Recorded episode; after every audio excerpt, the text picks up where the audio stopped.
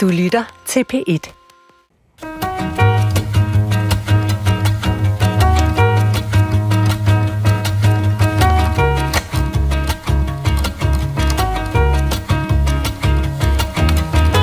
Unge har ikke stemmeret endnu, så jeg kan faktisk ikke se, hvilke andre måder vi skulle kunne udtrykke os demokratisk, når vi ikke har ret til at... Du skal ikke udtrykke dig demokratisk. Du skal jo i skole, og skal du være på at blive atten år.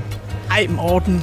At nogle mennesker bestemmer mere end andre mennesker, kalder vi magt. Og det anses ikke for passende på dansk at give andre besked på, hvad de skal gøre, hvad de skal mene og hvordan de skal se sig selv. Alligevel skinner magt igennem i sproget, og hvordan det gør det, sætter vi under elektronmikroskopet i dag.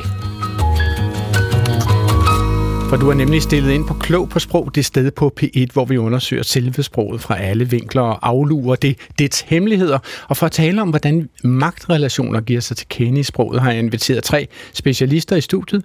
Den ene er feministisk debattør, foredragsholder og kønspolitisk rådgiver i udviklingsorganisationen Oxfam-Ibis. Velkommen til dig, Emma Holten.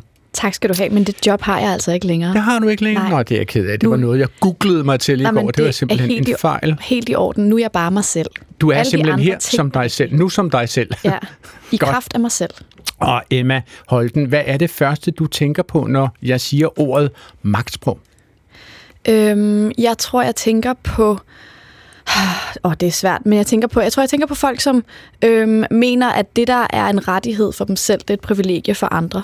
Og hvordan? Det forstår jeg simpelthen ikke. Det må du forklare. Altså, at man øh, tager sig friheder på øh, måder, som går ud over andre mennesker, som man aldrig ville tillade, tillade, øh, tillade at andre gjorde ved en. Okay, det vil sige, så, man så gør ting form... ved andre, som man ikke tillader, at andre gør ved en. Man Hvor... laver særregler for sig selv. Og hvad er det for nogle særregler?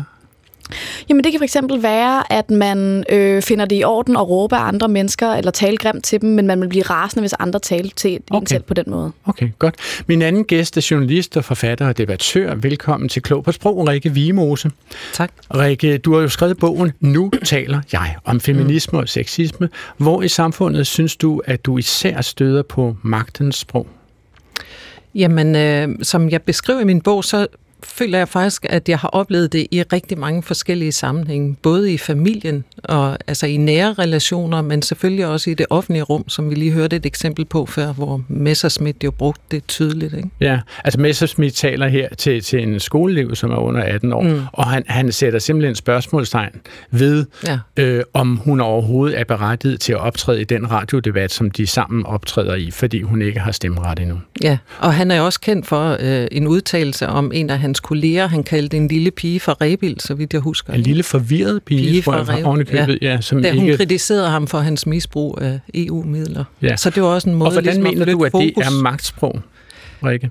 Jamen, det er jo at nedgøre hende, fordi hun er kvinde, og det, det er jo meget i, i sexistisk sammenhæng, jeg for... Jeg for øh, øh, beskæftiger mig med sproget okay. og, og ser på det. Øh, og der bliver det meget ofte brugt på den måde, at sproget er kønnet, altså det vi anser for det feminine, bliver regnet for mindre end det maskuline. Okay. Min tredje og sidste gæst er professor i dansk med speciale i retslingvistik, og det er hun på Institut for Nordiske Studier og Sprogvidenskab ved Københavns Universitet. Også velkommen til dig, Tanja Karoli Christensen. Tak. Tanja, møder du i din dagligdag som retslingvist, møder du magtsprog? Ja, det gør jeg i mange forskellige former. Altså helt åbenlyst selvfølgelig, så hele retssystemet har masser af magt over borgerne. Men det kan jo sådan set også være i straffesager, hvor nogen øh, udøver magt af, af anden slags, ikke? Så måske en form for nærmest kriminel magt over for andre. Og hvordan giver den så udslag i sproget, når de udøver en kriminel magt over for andre? Ja, men det kan jo blandt andet være i trusler, som er noget af mm. det, jeg har forsket i. Så hvis man truer andre mennesker, så øh, sætter man sig i en position, hvor man pludselig har noget kontrol over dem, noget magt over dem, som man ja. ikke ellers ville have haft. Okay, og mit navn er Adrian Hughes, og jeg har været på Klog på Sprog, og jeg skal byde velkommen til det, men det er ikke alle, som er lige glade for, hvordan jeg gør det, om mere om det følger.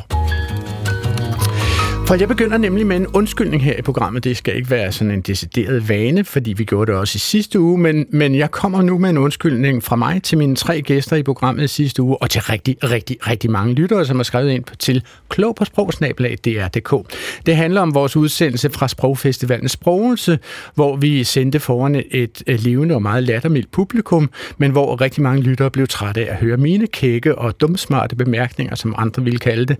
En ud af mange klager lyder så her. Til Adrian. Det piner mig at komme med kritik af den negative slags, men Adrian, du taler meget, meget gerne ind over dine gæster, og dette har gennem længere tid været tiltagende. I dagens Klog på Sprog omhandlende dialekter kan man høre på flere af dine gæster, de taber tråden, fordi du konstant afbryder. Lad andre komme til fadet. Din begejstring er en anelse for selvglad. Og til det vil jeg bare sige, jeg lytter. Også til kritik.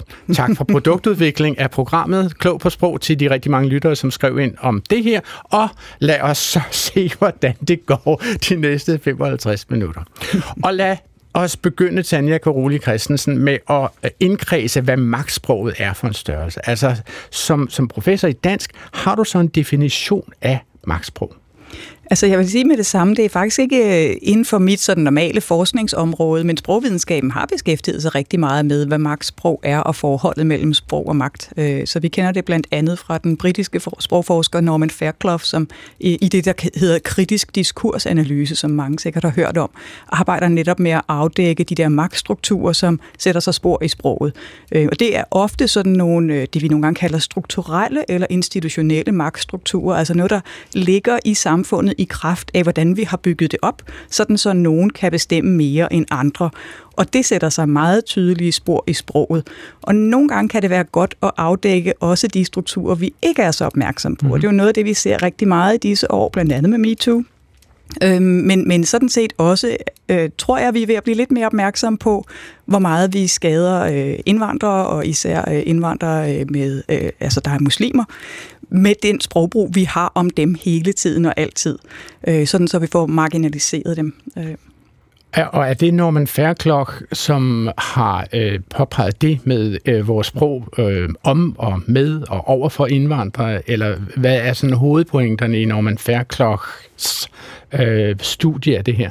Jamen, det er, at vi kan se øh, mønstrene af, af den magt smitte af ned i sproget. Så han laver faktisk sådan nogle nærsproglige analyser af alle mulige slags tekster. Det kunne sådan set være reklametekster, det kunne være jobopslag, det kunne være interviews, hvor man kan se, øh, lidt afhængig af, hvad det er, han så kaster lys over, kan man se, hvem det er, der sidder sådan øh, og er majoriteten i mm. den rolle og bestemmer mere end de okay. andre. Emma Holten, findes der en systematik, som ligesom kan give et overblik eller kan definere navngivende måder at, at, at, have, at herske over for andre, eller have en magt over andre gennem sproghandlinger? Altså, magt handler jo enormt meget om kontekst. Altså, der er mm. jo ting, som, som øh, man kan sige øh, i sit parforhold, for eksempel, men som man ikke kan sige, hvis man for eksempel er chef på en stor virksomhed. Øhm, kan du give nogle eksempler på det, Emma? Ja, for eksempel så kan vi jo sige, øh, vi har haft et eksempel for nylig, Øhm, med at bede om en tjeneste ud over, der er det her, den her diskussion lige nu om det, vi kalder quiet quitting, ikke? Øhm, som er, øhm, når folk holder op med at gøre mere, end der er krævet af dem på deres arbejdspladser. De gør kun okay. det absolut minimum. Man går ikke den ekstra mil. Man går ikke den ekstra mil, ja. Som man kalder det. Ja. Øhm, og så kan man sige, okay, vi har en situation, hvor at vi har en øh, chef i en stor virksomhed, som øh, kommer ned til en ansat og siger til dem, øhm, jeg tænker, at det er bedst, hvis du bliver til atten tredive i dag. Øhm, og når han siger det, eller hun, så har, er vi jo i en situation, hvor at der, den, den, der er en kontekst for det udsagn, mm. som er øhm, chefens mulighed for at hyre og fyre den her person, chefens mulighed for at forfremme den, chefens mulighed for at fratage dem sjovere opgaver i en anden kontekst. Og det er ikke altid, at folk er opmærksomme på den kontekst, når de taler. Men hvis for eksempel øhm, at den chef, som jo også er en en person i en venskabsrelation til en fest, sagde til nogen, ej, kunne du ikke tænke dig at lige blive to timers ekstra? Så er det jo, den, det er jo faktisk ja. Funktionelt det samme udsagn, men mm. fordi konteksten af udsagnet er så anderledes, så betyder det faktisk to fuldstændig forskellige ting, og det ene er et magtudsagn, og det andet behøver ikke nødvendigvis at være det. Men med det sagt, så har vi faktisk øh, en, en feministisk tænker øh, og et sprog, et sprog analytiker, der hedder Birgit Aas, som har lavet et framework, der hedder herskerteknikker. Okay. Øhm, Og herskerteknikker er ligesom, øh, jeg tror, der, der er både en liste af tolv, og der er en liste af fem og syv, og sådan, der er ligesom flere ting i spil. Men det er sådan en måde at prøve at udpege forskellige metoder til at øh, øh, udøve magt i en samtale. Okay, hvis, hvis vi nu forsøger bare sådan at, at tage, hvis man tager den liste, som indeholder fem øh, herskerteknikker af Birgit Aas, hvad, hvad vil det være? Kan du dem på fingrene, ligesom byerne omkring oh, Fyn? Ja, præcis. Odense for at være med. Altså, ja, præcis. Øh, Øhm, jeg tror, at øhm, Rikke nævnte allerede en med den her med nat- og latterliggørelse. Ikke? Den her okay. lille pige fra Rebild, der har vi en. Ikke? Mm-hmm. Så, er der, nu skal der, så er der tilbageholdelse af information af okay. en anden. Ja. Det er for eksempel, du står i, øh, på, øh, i der, på en arbejdsplads, og så kommer du hen til nogen og siger, hvad snakker de om? Hvad snakker I om? Og siger de ikke noget? der, der kender vi den. Ikke? Ja, det er sådan... Mm. Lige, man kommer ind i et rum, og lige pludselig holder alle op med at tale, og skynder sig at vende sig mod deres tastaturer. Ja, præcis, tastaturer. Men nu, kan, nu er jeg ikke sikker på, at jeg kan huske dem alle sammen, mm, selvom okay. jeg gennemgik dem, inden jeg skulle herind i dag. Men så er der også sådan det der med sådan, og mere ad hominem, ikke? Som er sådan Hvad noget, det? Det er mod mennesket. Ja. Altså, at du påtager, påtaler, øh, hvor mennesket taler fra, i stedet for det, de siger. Ja. Og det er jo også noget, som Rebild er et eksempel på, ikke? Nogle af dem overlapper også. Ja, altså, at jeg ville sige om dig, ja, det ville du jo sige, Emma Holten, fordi vi ved jo alle sammen, at du er en ekstremistisk feminist, præcis, eller sådan noget der. Derfor, alene derfor kan jeg ikke tage dit... Nu siger jeg, nu lader jeg yes. ligesom om, at jeg er mere usympatisk, end jeg er i forvejen. Men at jeg fandt på at sige det om dig. Ikke? Det vil, vil det være et ad hominem... Præcis. At okay. man ikke holder sig til substansen af det, der bliver okay. sagt. Ikke? Øhm, og så... Nu kan jeg ikke huske dem alle sammen. Men der er ligesom... Øhm, ting, altså, jeg, som der er jeg har nogen, som vi ikke har været inde på. Okay, altså godt. Usynliggørelsen. Præcis. Ja, det, og det er faktisk det, det der med at decideret måske endda ignorere en person. Ikke? Det har du måske prøvet, hvis du har været til et bestyrelsesmøde, hvor du... Eller jeg for eksempel, jeg kan huske, da jeg begyndte at komme ind i den danske debat, der var jeg altid den yngste mm. i alle paneler og kontekster og sådan noget. Og jeg oplevede simpelthen bare sådan at sige ting, som bare sådan ikke blev taget ind i samtalen. Mm-hmm. Altså hvor samtalen bare fortsatte, som jeg ikke havde sagt noget. okay. øhm, og og det, det er meget, meget effektivt. Ikke? Og det er specielt, hvis man prøver at komme med noget kritik.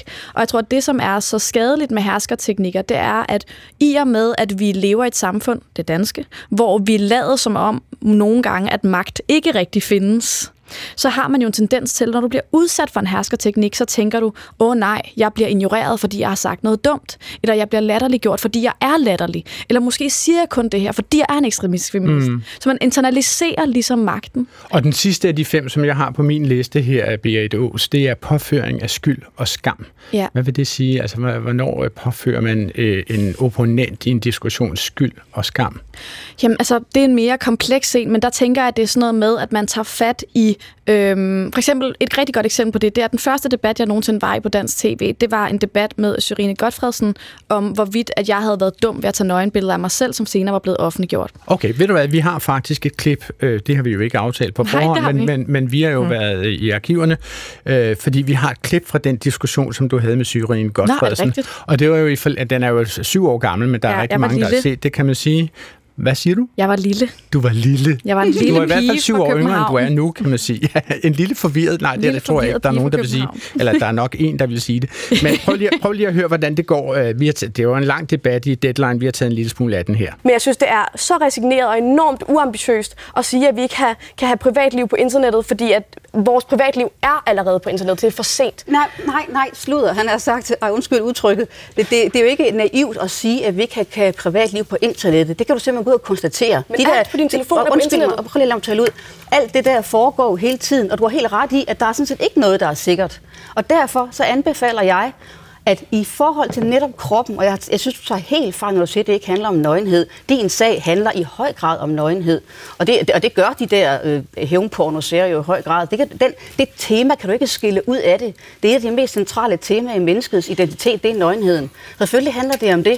Og derfor tror jeg bare, at du... At, at virkeligheden viser, at dette rum ikke er privat. Men derfor vil jeg sige, at du burde simpelthen gøre et større øh, indsats for at passe bedre på dig selv.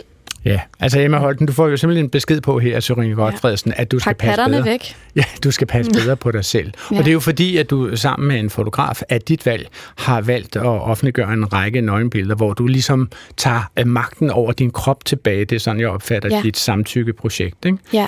Fordi du har været udsat for hævnporno tre år før, så vidt jeg husker, eller noget Præcis. i den retning der. Altså, hvordan opfatter du Sørine Gottfredsens svar på din tilstedeværelse i studiet og dit projekt som magtsprog? Jeg har faktisk ikke rigtig set det der i mange år. Jeg kan mærke, at jeg begynder helt at svede af det. Jeg husker det som enormt ubehageligt. Ja. Øhm, Hvorfor? Fordi at jeg op... Altså, jeg prøvede... Øhm, for bare for at give det kontekst i sammenhæng. Jeg prøvede at sige, at jeg anså det her for en principiel sag. Mm. At hvad der er privat, er individuelt for hvert et, men, for et hvert menneske. For nogen er nøgenhed det mest private, for andre er det sygdom. Det kan være hvad som helst. Og jeg anså det for principielt og ikke særlig relevant at snakke om, hvorvidt jeg havde været nøgen eller ej på de billeder. Det hun selvfølgelig så siger til mig, det er, at jamen, du har... i kraft af din øh, grænseoverskridende seksualitet, din, øh, den seksuel praksis, som ikke, du har en seksuel praksis, som ikke er normal. Mm-hmm. Og nu straffes du for at have en, en abnormal seksuel praksis. Mm. Og den straf, den skal du forvente. Den kan vi, ikke, vi kan ikke tale om, hvorvidt den er retfærdig eller ej, eller hvorvidt den er forkert eller rigtig.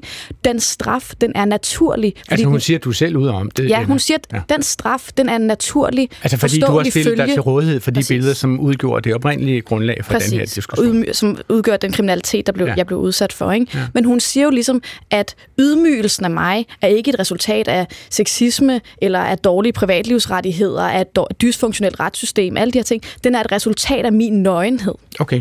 Altså Rikke Viemose, vi har vi jo taget hul på mm. Birgit Aas fem herskerteknikker. Jeg har lyst til at bidrage med et eksempel, som Sørine har skrevet om min bog. Hun anmeldte den og startede med at skrive, at det var en meget dårlig bog. Øh, derefter, ja, det er vel fair nok. Det må man gerne skrive, som anmelder går ud fra. Det er ikke herskerteknikken her. Men derefter... Øh, skrev hun et andet indlæg, hvor hun sagde, at med min bog, der skaber jeg taberkvinder. Okay. Fordi jeg gør mig selv til et offer. Og det er jo en, og det synes jeg er så godt et eksempel på, hvordan vi holder kvinder nede i vores øh, samfund. Vi får at vide, hvis vi siger fra, så er vi ofre, så er vi krænkelsesparate og alt det, ikke? Øh, og hvis ikke vi siger fra, så er det også sådan, så er det også forkert. Altså, vi er i den der catch tyve-to. Altså, damned if you do, and damned if you don't, som man vil sige på engelsk. Altså. Ja. Og jeg synes jo netop, at jeg siger fra ved at skrive om, hvordan det ikke er min skyld, at jeg er blevet overhørt i alle de her år, at jeg har oplevet meget af det, I har talt om, at folk ikke lytter. Der er faktisk rigtig mange, der har skrevet om det, sikkert også i sprogforskningen, ikke? Jeg har det her eksempel med fra Mary Beard, der har skrevet en bog, der hedder Kvinder og magt, ja. Hvor hun jo gør opmærksom på, at det er helt tilbage fra Paulus evangeliet, det her med, at kvinder skal tie forsamlinger. Ja. Og, og, den og de må ikke være lærere, skriver Paulus oven i købet. Ja. Hvilket gør, øh. at nogle mennesker mener, at de heller ikke må være præster, for eksempel. Ja. Men, men, men hvor, hvor giver det sig ellers udtryk for det her damned if you do and damned if you don't? Altså, hvordan oplever du selv det i din dagligdag, Rikke? Jamen, altså sprogligt, det er jo sprog, vi taler om, ja, ikke? Ja. Øh, altså, jeg tænker, sprogligt i det danske sprog har vi rigtig mange kønnede ord allerede fra, øh, vi opdrager vores børn til at være på en bestemt måde, alt efter hvilket køn de har, og mm. det har vi ord for. Mm. Altså, jeg tror mange øh, af os hvilke kender... Hvilke ord tænker du på? Jamen, for eksempel det at være en drengepige. Mm-hmm. Altså, der er rigtig mange i min generation, og jeg tror også selv, jeg har sagt det, at jeg var en drengepige, da jeg var barn. Og det var en måde ligesom at ophøje mig selv, for det var noget positivt. Det er en, der handler og så videre. Men hvis man er en tøsedreng, så er det det modsatte. Ja. Øh, og vi kender også alle sammen udtrykket øh, at være en rigtig dreng. Han er en rigtig dreng. Og det er jo så noget positivt, vi siger. Så kan man noget, ja. og, og så er vi alle sammen, så ved vi, hvordan han er. Men i den ligger jo også negationen af, at der findes også noget, der er forkert i drenge. Emma? Jeg tror, noget en af dem, jeg har oplevet, det er, at jeg simultant er blevet både anklaget for at være elitær, men også at ligesom være for lavpandet. Okay. Så for eksempel, da jeg kom frem, og jeg, ligesom, jeg har en kant med fra, øh, øh, ud fra K U, og jeg øh, har helt klart et akademisk udgangspunkt. Det, er ligesom, øh, det at studere feminisme akademisk var ekstremt vigtigt for min måde at blive feminist på, det benægter jeg på intet vis. Men det startede ligesom med, at Emma, hun taler kun i de her, nu kalder vi dem københavnske salonger, men det var ligesom det latente, øh, den latente antagelse. Og så bagefter, da jeg begyndte at ligesom også give interviews til Eurowoman og sådan noget, så var det pludselig fladpandet og ikke ordentlig feminisme. Okay. Og, det, og det er det her med damned if you do, damned if you don't. Altså, det er bare sådan, altså, hvis man ikke vidste bedre, skulle man tro, at de næsten ikke havde lyst til, at man skulle tale overhovedet, vel? Ja, okay. Lad os lige kigge lidt nærmere på, øh, også for at bevæge os lidt fra, væk fra, fra øh, sagen med Sørine Gottfredsen, ja. Og den syv år gamle debat der. Altså, hvis vi nu kigger på, hvordan sådan nogle herskerteknikker kan give sig til kende i det offentlige samtalerum, så lad os bare gå tilbage til Morten Messerschmidt og, og høre lidt af hans diskussion i, øh, altså, han er jo leder for tiden af Dansk Folkeparti, og han havde en diskussion af, øh, sammen med den på det tidspunkt seksten-årige klimaaktivist Jelva Illeris Schulz, og det havde han i P et-debat. Vi unge har ikke stemmeret endnu, så jeg kan faktisk ikke se, hvilke andre måder vi skulle kunne udtrykke os demokratisk, når vi ikke har ret til at... Du skal ikke udtrykke dig demokratisk. Du skal jo i skole, og skal du være på, at du bliver atten år. Ej, Morten. Altså, man Men, har jo ret til at op, demonstrere. Det det. Vil ja. Du så have, at jeg skal vente til jeg bliver atten år på at kæmpe for min fremtid? Ja, fordi det vil jeg ikke. Selvfølgelig. Du skal sørge for at gøre dig i stand til på bedst mulig vis at leve et fornuftigt liv. Og det gør man blandt andet ved at lytte til sine forældre og gå i skole og sørge lidt, for, at man har orden på tingene og sådan noget. Det er, det er lidt... vi her en tirsdag. Du burde da være i skole nu. Det er lidt svært at leve et fornuftigt liv, mens der sidder nogle politikere, der er ved at køre ens fremtid helt i seng. Det er jo så heldigvis totalt vrøv. Der er ikke nogen andre lande, der er så ambitiøse som Danmark. Så hvis du endelig skulle lade være med at gå i skole for at kæmpe for en eller anden demokratisk ret, du ikke har, før du fylder atten, så kunne du tage et andet land og gøre det. Altså nogle andre lande, hvor der er en lavere ambitionsniveau. Men jeg synes ærligt talt, det er noget pjat. Altså, jeg synes ikke, at unge mennesker på den måde skal rende rundt og lege politikere. Der er en grund til, at vi har en valgret, der hedder atten år, og der er en grund til, at vi har noget, der hedder myndighedsregler. Og at, øh, at man selvfølgelig, når man, er, når man er barn, så tænker man som et barn, så har man ikke det, hvad kan man sige, overblik, den øh, måde at tænke på, som Morten vi har valgt at sige. Morten Messerschmidt, jeg afbryder dig lige, øh, fordi det er mig, der har inviteret Jelva Illeris Schulz ja, ja, ja, men det er også hyggeligt, bort til, for hun burde være i skole. Ja, altså den her udsendelse er jo herostratisk berømt for at være den diskussion, hvor Morten Messerschmidt overskred en grænse og blev smidt ud af debatten og direkte ud i kløerne på dem, der demonstrerede på Christiansborg Slotsplads til Folketingets åbning i to tusind og tyve. Tanja Karoli Christensen, jeg kunne se, at da du stod og lyttede til det her, så himlede du adskillige gange undervejs. Ikke? Øh, hvorfor gør du det? Jamen det gør jeg, fordi at han får, øh, han får ligesom øh, præsenteret alle de stereotyper, han har, øh, Morten Messerschmidt, i forhold til både kvinder og børn, som nogen, der ikke rigtig har ret til at tale øh, i det offentlige rum, og som øh, simpelthen ikke er kloge nok, de er ikke kompetente nok. Og det synes jeg er en meget vigtig del af det her med magtsproget, det er faktisk at frakende andre mennesker, både deres menneskelighed, men også deres kompetence. Mm. Og det er noget, jeg ved, øh, rigtig mange minoriteter kæmper med, det er det her med, at om de kan fremstå som kompetente i forhold til det, de gerne vil. Og her, der fraskriver han dem fuldstændig.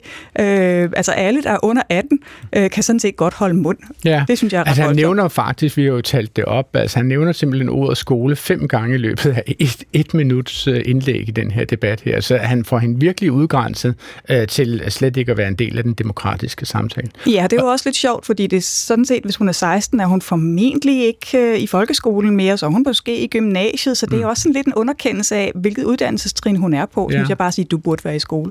Og så nævner du det her med at få minoriteter til at fremstå øh, kompetente.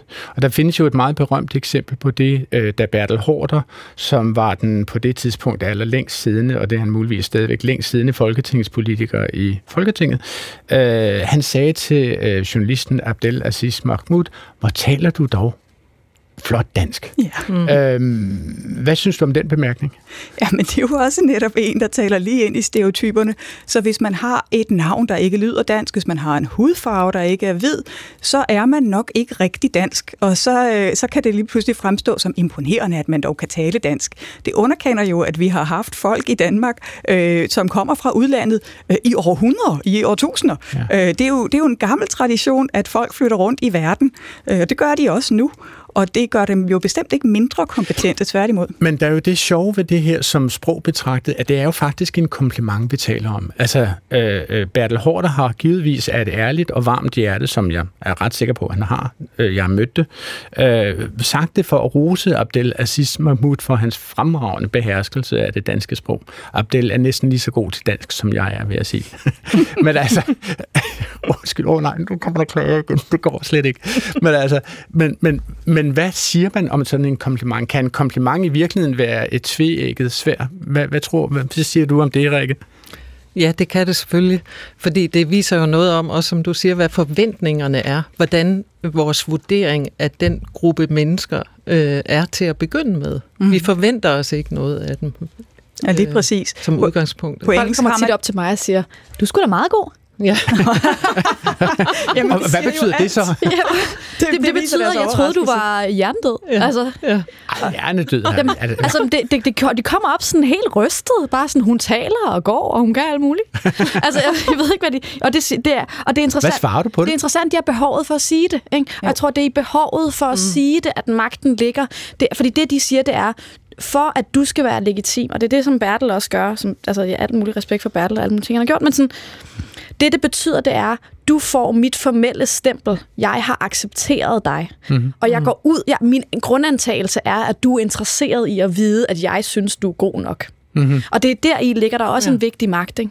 I er ligesom sådan, som om, at, at Abdel ikke har et funktionelt sprog selv, ikke? Okay. Og samtidig bliver der så altså også sagt, den gruppe, du tilhører, burde ikke have den Præcis. plads i samfundet. Ja. Det er fair nok. Altså, lad os tale lidt om magtens sprog. Du var lidt inde på det i starten, Emma Holten.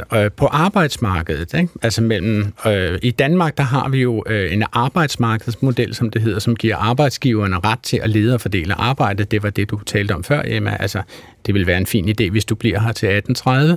De har en, en ret til at lede og fordele arbejdet for arbejdstagerne, og det skinner muligvis øh, også igennem i sproget. Og lad os begynde med det, som umiddelbart springer i øjnene. Tanja, hvad ligger der i at kalde den ene part på arbejdsmarkedet for arbejdsgiver, og den anden part på arbejdsmarkedet for arbejdstager?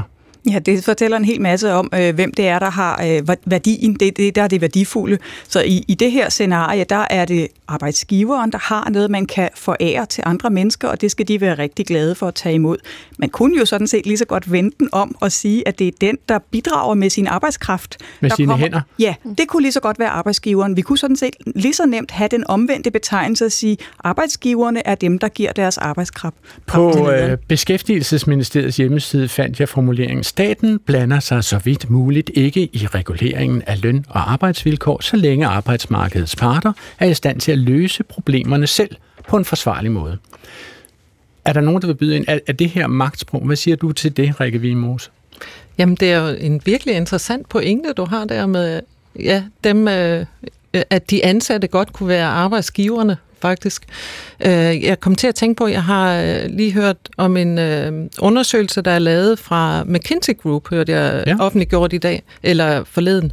Og øh, øh, de undersøgte, hvorfor der ikke er flere kvinder, der avancerer i de store virksomheder. Hvorfor har vi så få kvinder i direktionerne og i bestyrelserne? Og en af de vigtigste pointer var faktisk, at der er en stor del af kvinder, der oplever mikroaggressioner, som de kalder det. No. Øh, og fra deres arbejdsgiver, men også fra kolleger. Og det er mange af de ting, I har været inde på før. Mm. Øh, herskerteknikkerne her, de bliver overhørt, der bliver stillet spørgsmålstegn ved deres kompetencer.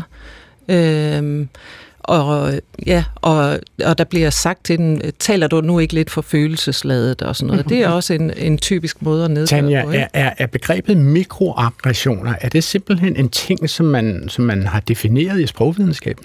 Jeg tror ikke nødvendigvis i sprogvidenskaben, men øh, blandt andet øh, tror jeg, at det stammer fra U S A, og det her, der hedder Critical Race Theory, øh, som bliver kritiseret rigtig, rigtig meget i de her år derovre. Øh, og det har, hvad er det for noget? Jamen, øh, Critical Race Theory tager ligesom øh, begreberne om race og etnicitet forfra og ser på, hvordan de er indbygget i strukturerne i samfundet. Mm-hmm. Det er lidt tydeligere i U S A, hvor man har haft øh, sorte slaver øh, mm. i årevis, og har det der sådan meget indgroet syn på deres rolle i samfundet og, og deres adgang til magten. Øh, men vi kan også godt se tendenser t- øh, til det herhjemme. Altså, vi har allerede talt en del om kvinder. Det kunne også være, øh, være indvandrere, øh, som, som man kan betragte ud fra den øh, rolle der. Ja.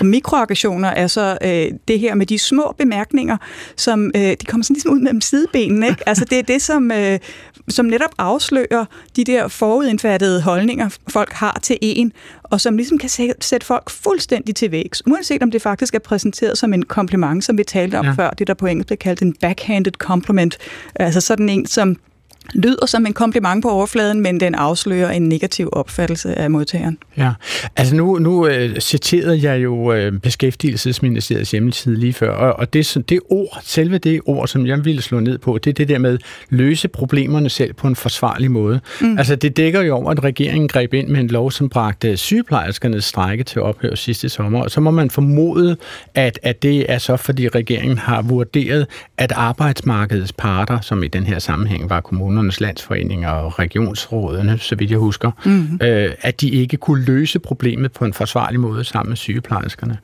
Øh, så, så er det magtsprog at sige, det kan I vist ikke løse forsvarligt, eller vi må ja. se på, om I kan løse det forsvarligt. Det er jo i hvert fald øh, det, vi også nogle gange kunne kalde sådan noget elastiksprog, ikke? Mm. Fordi at det må selvfølgelig igen være afhængig af konteksten. Hvad tolker vi som forsvarlig måde? Og mm. selvfølgelig kan man sige, at i den sammenhæng, så begyndte der at have nogle, det have nogle, nogle ret øh, uheldige konsekvenser øh, for øh, sundhedsvæsenet i det hele taget, at så mange sygeplejersker strejkede. Mm. Men ja, det var uforsvarligt. Det er uforsvarligt, øh, og det er jo farligt for patienterne og alt muligt, så det kan man sådan set godt forstå, men, men det er regeringen regeringen jo valgte at gøre i den sammenhæng, var ikke at give den lønforhøjelse, som blev efterspurgt. Mm. Øh, så de blev sådan set bare tromlet.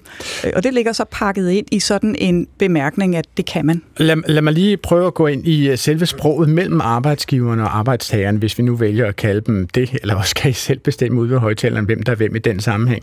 Altså, et helt aktuelt eksempel er jo de fyringer af cirka fyrre til femogfyrre af mine kolleger, som har fundet sted her for tre uger siden i Danmarks Radio. Jeg kalder jo det, som skete for en fyring. I en mail til medarbejderne kalder D R's direktør for kultur, børn og unge, Henrik Bo Nielsen, den proces for, og nu citerer jeg, konsekvenserne af den fortsatte implementering af D R's digitale plan, som desværre betyder, at vi skal sige farvel til mellem fyrre til femogfyrre medarbejdere i K B U.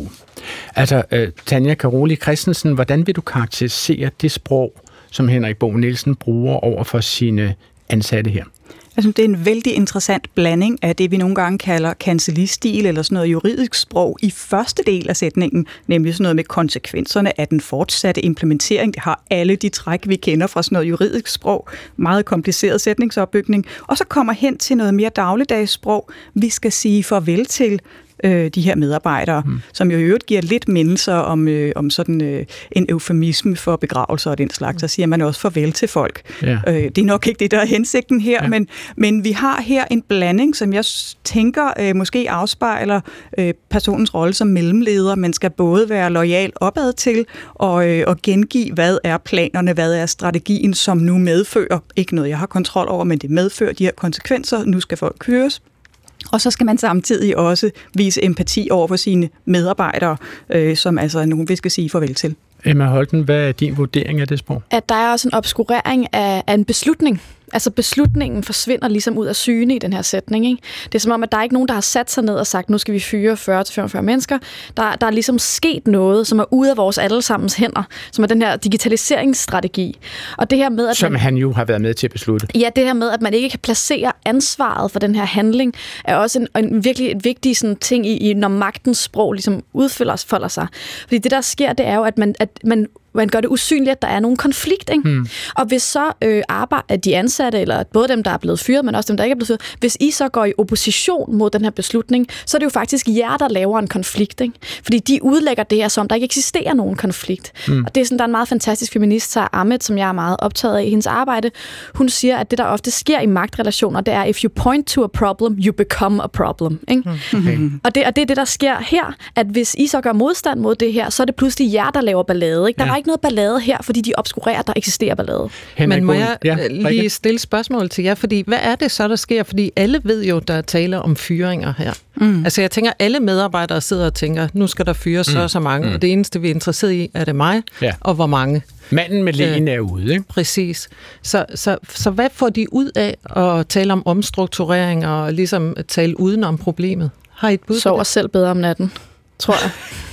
ja. Altså Henrik Bo Nielsen, Henrik Bo Nielsen fortsætter i den samme øh, mail ud til medarbejderen. Der er varslet sindedag i kulturbørn og unge. Sindedag? Ja, okay. Øh, lad os tage sindedag. Hva, jeg skal vi lige dvæle lidt på sindedag. Hvad er din vurdering af ordet sindedag, Tanja Karoli Christensen? ja, altså for det første så, øh, det giver jo mindelser om noget helt andet, end det, det har med at gøre, nemlig om noget med at være sådan eftertænksom eller noget, ikke? Så en sindedag burde være en dag, hvor vi alle sammen tænker lidt over, hvordan vi har det i livet og på vores arbejdsplads, tænker jeg. Ja. Jeg ved fra Twitter, det er den eneste årsag til, jeg ved det, det er, at det havde at gøre med, at man har i sinde og fyre ja. Nogen. Ja. Så det er en helt anden øh, brug, for det er jo et, altså et fast udtryk. Altså ikke? Man varsler, at der er truffet ja. En beslutning ja. Om, at man er fyringsramt, eller man ja. Er på vej ud på en fyringssliske, ja. Og så har man fjorten dage til at gøre indsigelse mod ja. Sin egen fyring. Ja. Det er så det, set, det, det, det kunne det have været fyringsvarselsdag. Det ville ja. Have været lidt mere åbenlyst, hvad det var, det drejede sig om. Ikke? Altså Emma, du er ved at knække. Konsulent, der har fået femten hundrede kroner i timen for at finde på det der ord. ja, altså vi har brugt det i Danmarks Radio længe, men det eksisterer faktisk i det danske sprog længe før Danmarks Radio begyndte at bruge det. Er det rigtigt? Jeg har faktisk aldrig... Altså, nej, også med den betydning, du, ja, i dag, altså, hvis du slår efter i den store danske ordbog, så har det jeg går det tilbage til nitten otteogtyve eller deromkring. Tænk, hvis man hold sagde det op. Til nogen, man sådan skulle slå op med.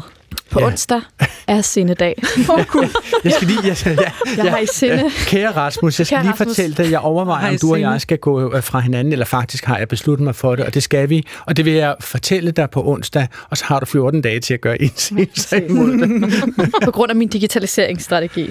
okay, jeg tror måske, vi skal lade den ligge der. Og nu spørgsmål fra lytterne.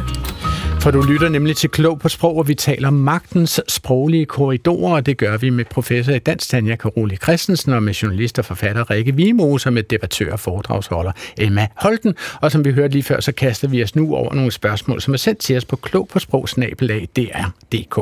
Og det første spørgsmål kommer fra Peter Berendt fra Vandløse, som skriver, at han ikke helt kan greje, hvem det er, som har fundet på at kalde undskyldninger for beklagelser. Han har mistænkt fagforeningen Djøf for at gøre det. Han skriver følgende. Øh, at bruge ordet beklagelse i stedet for en undskyldning er meget snedigt. En beklagelse er en gratis omgang. Den koster ikke noget i modsætning til en undskyldning, som kan udløse ansvarspådragelse. Det vil altså sige penge. Senest hørte vi politiet beklage, at det ikke havde passet dets arbejde i forbindelse med en såkaldt seriekrænker, hvor politiet var alt for længe om at reagere på de mange anmeldelser, det fik, med det resultat, at et hundrede og niogtres kvinder endte i krænkerens klør. Politichefen udtalte morsomt nok, at man skulle passe på med at give en undskyldning, men han ville da gerne beklage. Hvad er den sproglige forskel egentlig på en beklagelse og en undskyldning? Og det går jo altså til dig, Tanja, fra Peter Berendt. Ja, øh, jeg synes, det er et vældig interessant spørgsmål. Øh, han beskriver jo super godt lytteren, hvordan vores nutidige forståelse af de to ord er, og hvad det er for en indebyrd, de har. Så en undskyld, så øh, påtager man sig selv ansvaret og øh, er ked af det, ikke? Mm. Men det interessante er, at hvis man slår op i ordbøgerne, og det er både øh, sådan den nuværende, den der hedder den danske ordbog, og så den ældre øh, ordbog over det danske sprog, så kan vi faktisk ikke umiddelbart se den forskel særligt tydeligt. Så hvis jeg lige må læse øh, øh, hvad hedder det, betydningsbeskrivelserne ja, af undskylde og beklage ja. op fra den danske ordbog. Det, er det vil altså glæde den, os den alle, og også Peter Berendt. Ja, det tænker jeg også. Så undskylde, der er øh, betydningsvariant nummer to. Udtrykke, at man er ked af at have forvoldt skade, krænket nogen, forsømt en pligt eller lignende. Fint, det er vi med på. Men så prøv at høre på beklage. Udtrykke, at man er ked af at have gjort noget ubehageligt eller forkert, været til besvær eller lignende. Det er næsten ordret det ja, samme. Det, det, der så er det interessante, er, at der er en betydning et a, så fint opdeler man det, som hedder desværre være nødt til at sige, som lidt har samme konsekvens, eller så har samme flavor som det her med konsekvenserne før. Det jeg ikke selv har kontrol over, men jeg er nødt til at sige, at der kommer til at ske det og det og det. Det sjove er, at historisk har det været omvendt. Så hvis man kigger tilbage til ordbog over det danske sprog, så har det oprindeligt været sådan i dansk, at det at beklage noget, det var det, man oprigtigt selv var ked af. Og det at undskylde, det var at prøve at slippe for skylden. Altså, at undskylde kan også betyde at sige, at det er jo ikke din skyld. Ja. Og hvis man så man selv... undskylder andre. Ja, man undskylder andre, men ja. hvis man så sagde det om sig selv, så ville man sådan set gerne bare slippe for skylden og besværet. Så der er sket over tid et skift i vores forståelse af, hvad de to to ord betyder, men jeg er sikker på, at lytteren har ret i den øh, nugældende betydning. Ja. Vi napper et spørgsmål til, mens vi alligevel har indbakken oppe på disken her. Det er Finn Breddam, som skriver til os fra København, og han gør gældende, at offentligt ansatte og især ledere udviser svigtende evner til at formulere sig klart og præcis på skrift, og det er ved at udvikle sig til en selvstændig funktionsmæssig begrænsning af deres virke. Pludersprog ses oftere og oftere som årsag til problemer og svigt. Det mest ekstreme eksempel, jeg kan komme i tanke om, var den sag, som væltede Birte Røn Hornbæk, hvor der på en håndskreven note i marginen af et notat lød, det må I se at få styr på. Hvordan skal man forstå sådan en note? Er det en ordre om at lovliggøre en praksis, som allerede finder sted, eventuelt ved lovændringer, eller er det en ordre om at høre op med den praksis for nærværende? Det skriver altså Finn Breddam fra København, som er blevet udsat for mit meget stærkt forkortede journalistiske referat af hans skriv. Hvordan vil du øh, svare det, hvis du kan, Tanja? Jeg synes, at det eksemplet er vældig godt til at forklare, hvad det er, han gerne vil have fat i. Det er nemlig øh, ord, som er relativt vage i deres betydning og meget kontekstafhængige. Så det var, det må I se og få styr på. Det er uklart, hvad det refererer til øh, på skrift. Især kan det være meget uklart. Hvis man sidder sammen i en samtale, kan man bedre følge op og spørge. Så det ville embedsmændene have kunne, gjort, kunne gøre, hvis de sad sammen i en samtale. I, det er formentlig embedsmændene, men hvilken gruppe af embedsmændene kan sådan set også være kontekstafhængigt. Og så få styr på er jo det helt vigtige. Hvad ligger der i det? Og det er jo det, øh, læseren spørger, eller lytteren spørger til. Det har noget at gøre altså med øh, kontekstafhængighed, eller det man nogle gange kalder vaghed i sproget og tvetydighed i sproget. Jeg vil sige, at øh, jeg kan sådan set sagtens forstå, at en minister eller en anden travl person skriver hurtigt i margenen. Men jeg ville så synes, at det var helt nødvendigt, at embedsværket følger op, mm. eller de underordnede følger op på det og spørger, hvad er det egentlig, du mener præcist? Mm. Og så er vi tilbage til noget med øh, kultur og magt, øh, mm. arbejdsmarkedskultur og magt. Fordi hvis de underordnede skal have en chance for at komme tilbage og spørge, hvad var det egentlig, du mente der?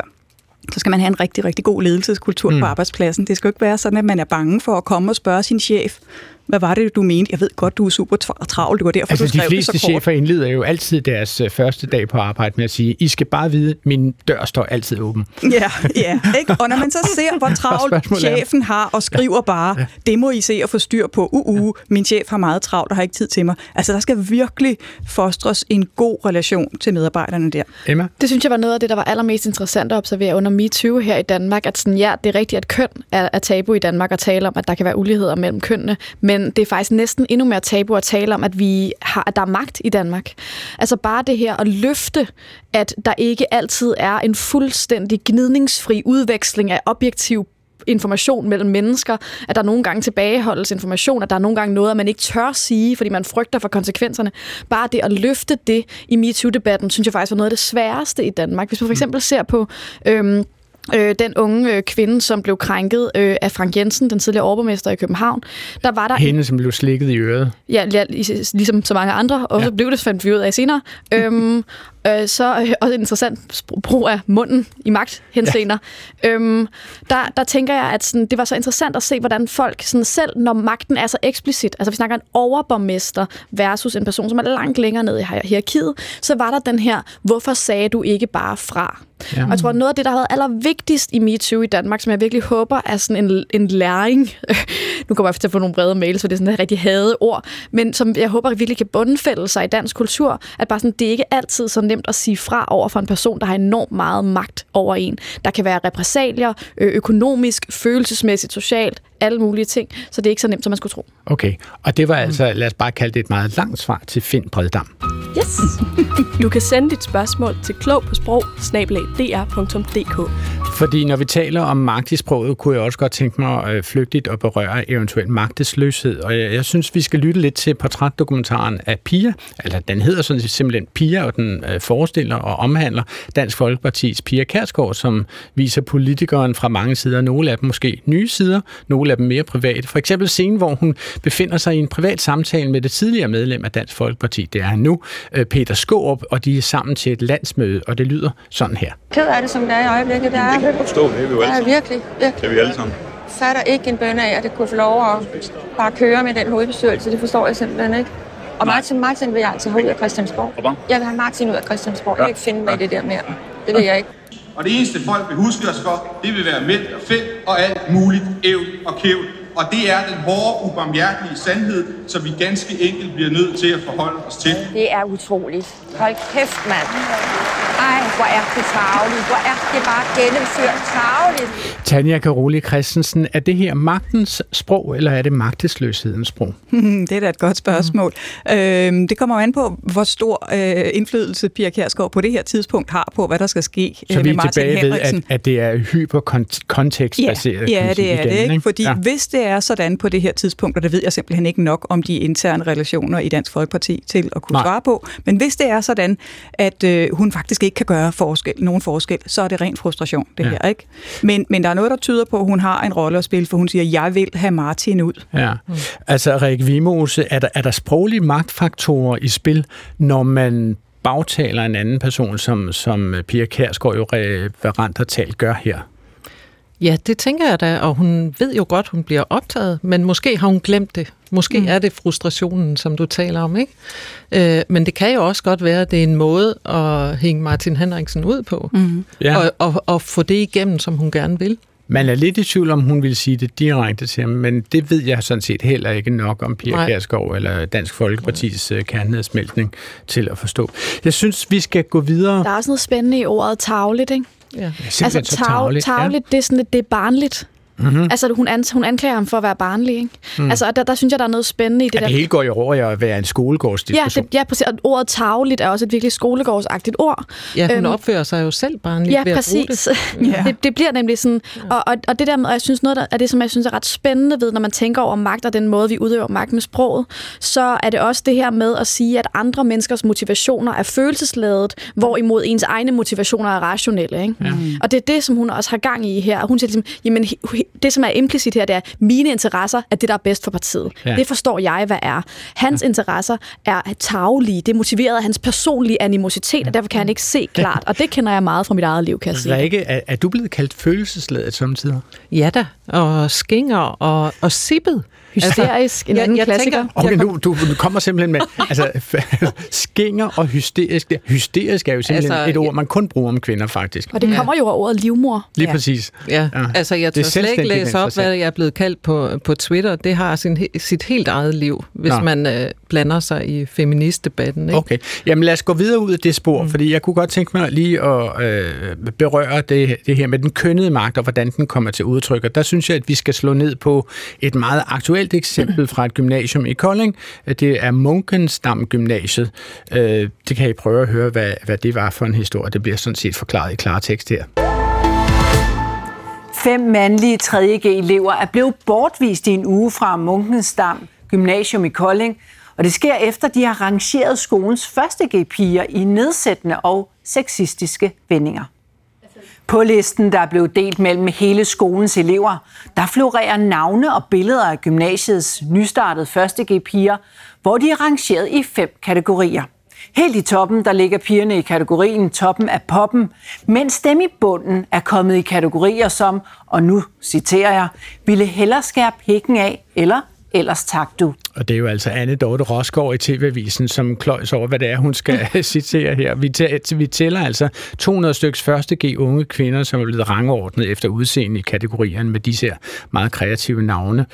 Rikke Viemose, øh, synes du, at den her sag siger noget om det kønnede sprog?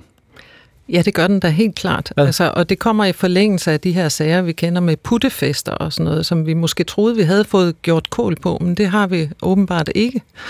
Hvad var det, puttefester var? Jamen, det var, var det ikke tredje G'erne, der inviterede de første G-piger, som de synes var mest fuckable, eller så bedst ud, og så videre, og så fik de lov, eller nådes lov til at servere ved deres fester, ikke? Og så blev de ligesom fremhævet frem for andre. Så både dem, der bliver valgt, og dem, der ikke bliver valgt, er på en måde ofre i det her.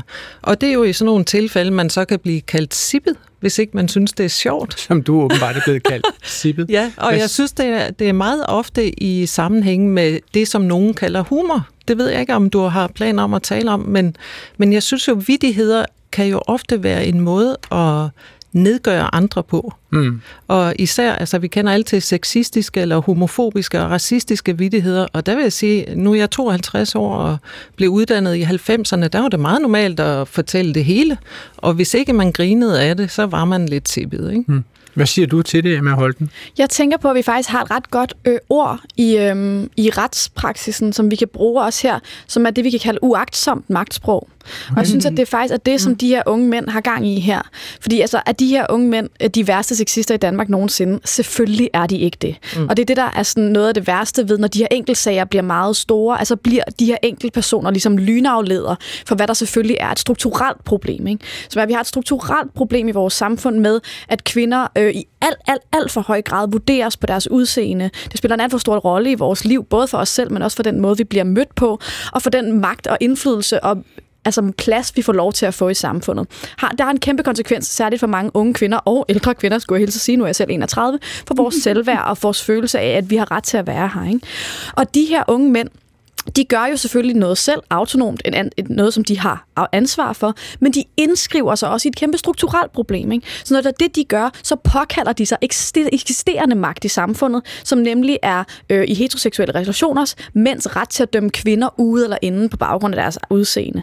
Så de har jo ikke startet det her problem, mm. men de har uagtsomt lagt sig i slipstrømmen af et kæmpe strukturelt problem, vi har i samfundet. Det lyder for mig som om, at du synes, at fordi der er jo nu en Facebook-gruppe, som, som advokerer for, at de skal smides ud på røv og albuer fra det gymnasium. Ja, og så får man skal... travlt, hvis man skal smide alle, der har gjort sådan noget derud. Ja, altså det lyder for mig som om, at du argumenterer for, at de øh, må gerne slippe med de, de foreløbige fem dages bortvisninger fra gymnasiet, og så kommer de tilbage på det samme gymnasium og gør deres uddannelse færdig. På det gymnasium, hvor de piger går, kvinder går, som er altså unge, første G-elever går, som er blevet øh, omtalt på den her måde? Altså, jeg vil ikke nødvendigvis udtale mig om, hvordan man udfører disciplinære nej, øh, nej. ting i forhold til nogle elever. Det synes jeg skal være op til skolen, men jeg vil bare sige, at jeg synes, at det at give dem og smide dem ud, gør dem, vil jeg sige, gør dem mere til martyrer, hmm. end det gør, at vi kommer i en situation, hvor de rent faktisk lærer noget. Det her problem er jo opstået, fordi relationerne mellem kvinderne og mændene på den her skole er for dårlige. Ikke? Der er for lidt empati og solidaritet mellem dem. Så det handler om at opbygge den forståelse for, hvorfor kvinderne fik en så negativ reaktion, som de gjorde. Det tror jeg ikke, de forstår at blive smidt ud.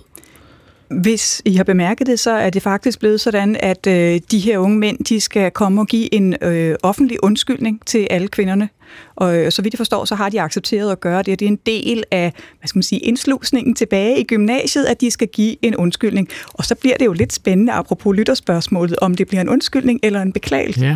Eller sådan en klassisk, en klassisk magtundskyldning. Det er, jeg er ked af, at jeg fik dig til at føle på den måde. Hmm. Ja, hvad, hvad er der galt med den snarere, formulering? Jeg er ked af, at du følte på ja, den ja, måde. Jeg er ked af, at jeg fik dig til at føle noget mere om det, Emma. Altså, hvad, hvad er der galt med den formulering? Ja. Altså, altså den, den kunne jeg jo også have valgt at bruge i starten af det her program. Ja, ja, men... jeg, jeg beklager, hvis min i øvrigt fantastisk morsomme præstation øh, øh, på Sprogens øh, i, i sidste uge, som var utrolig underholdende for de mennesker, som var til stede i, i teltet, af hvilket der var et hundrede og tyve, som takkede mig efterfølgende på deres blodskrabede knæ. Men jeg er ked af, at lytterne åbenbart har følt, at der blev talt lidt meget i munden på dem. Nej, men det sagde jeg jo ikke. Nej, præcis. men, men, men fortæl mig så. Hvad, jeg synes, det var, det var jo interessant, man kunne lave et helt undskyldningsstudie her efter MeToo, jamen. Fordi vi fik sådan en helt par, parade af forskellige typer undskyldninger. Og der var der virkelig nogle gode nogen, og så var der nogen, som jeg synes var øh, røv og nøgler, for at sige det på dansk. Øhm, og dem, som jeg synes var virkelig gode, det var dem, som rent faktisk viste, at de havde været inde og reflektere over, hvad det var, der var sket, mm-hmm. og hvad det var, de havde deltaget i. Der er for eksempel en, en, øh, en podcaster og filmskaber, der hedder Josh Harmon, som var blevet anklaget for øh, at udøve øh, seksuel chikane mod en tidligere ansat. Og han sagde, jeg er klar over nu, at jeg, ikke grund, at jeg grundlæggende ikke havde respekt for dig som menneske. Og det var derfor, jeg gjorde de her ting. Og okay. Hvis jeg havde respekteret dig, så havde jeg aldrig gjort det. Det er en undskyldning, man kan bruge til noget, ikke? Fordi der er vi faktisk inde og høre, der er en person, der har lært noget.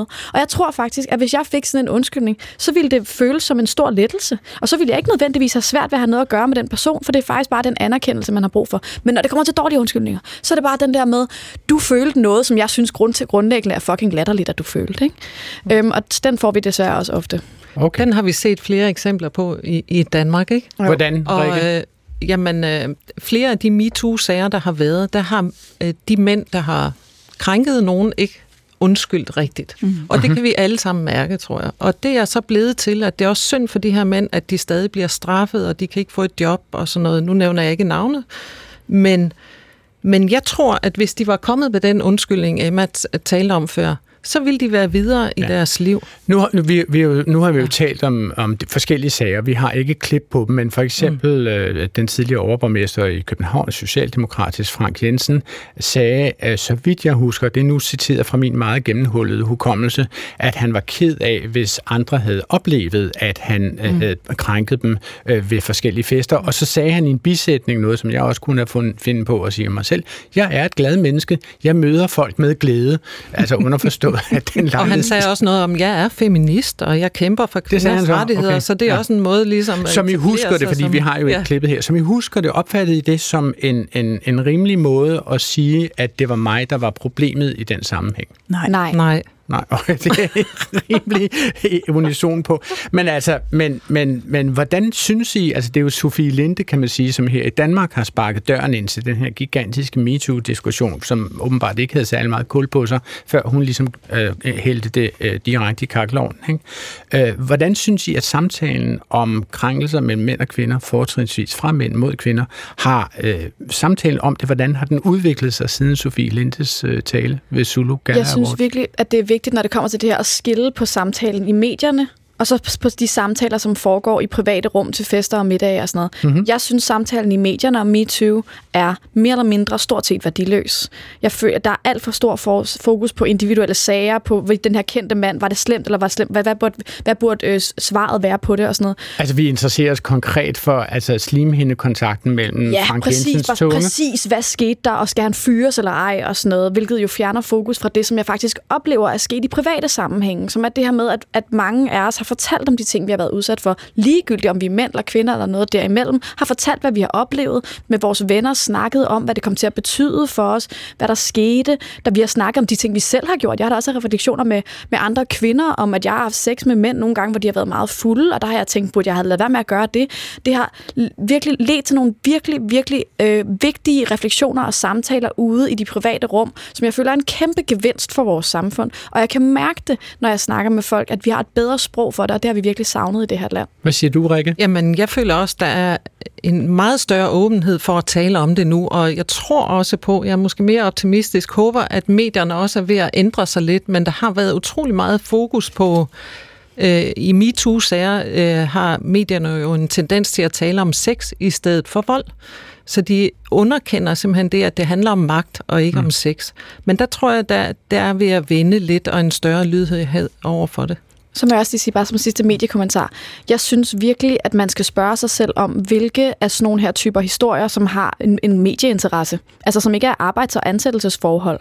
Altså, det her med at sådan, øhm, skrive sådan lange, lange artikler, hvor man prøver at komme ned i detaljerne og forstå. Vi kommer aldrig til at forstå fuldstændig, hvad der er sket på en arbejdsplads.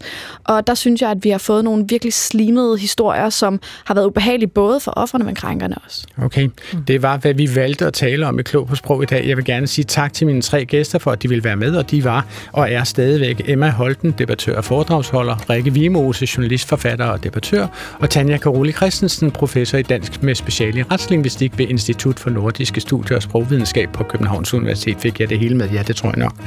Til allersidst vil jeg gerne lige fortælle, at man kan nå at indstille de bedste talere fra det forgangne år til at vinde den prestigefulde pris som Årets Danske Taler år to tusind og toogtyve. Det kan man frem til den syvende oktober. Tjek hvordan på Facebook-siden Danske Taler eller på øh, dansketaler punktum d k. Det her program var tilrettelagt af øh, Hector Brunhøj Husum og Asvaler Sigfus Adotier, som også stod for teknikken, og det blev præsenteret af mig, Adrian Hughes, som i denne udsendelse har forsøgt at styre sig efter beskeden evne. Husk, at man altid kan sende sine kommentarer og spørgsmål til os på klog på sprog snabel-a d r punktum d k. Gå på opdagelse i alle D R's podcast og radioprogrammer i appen D R Lyd.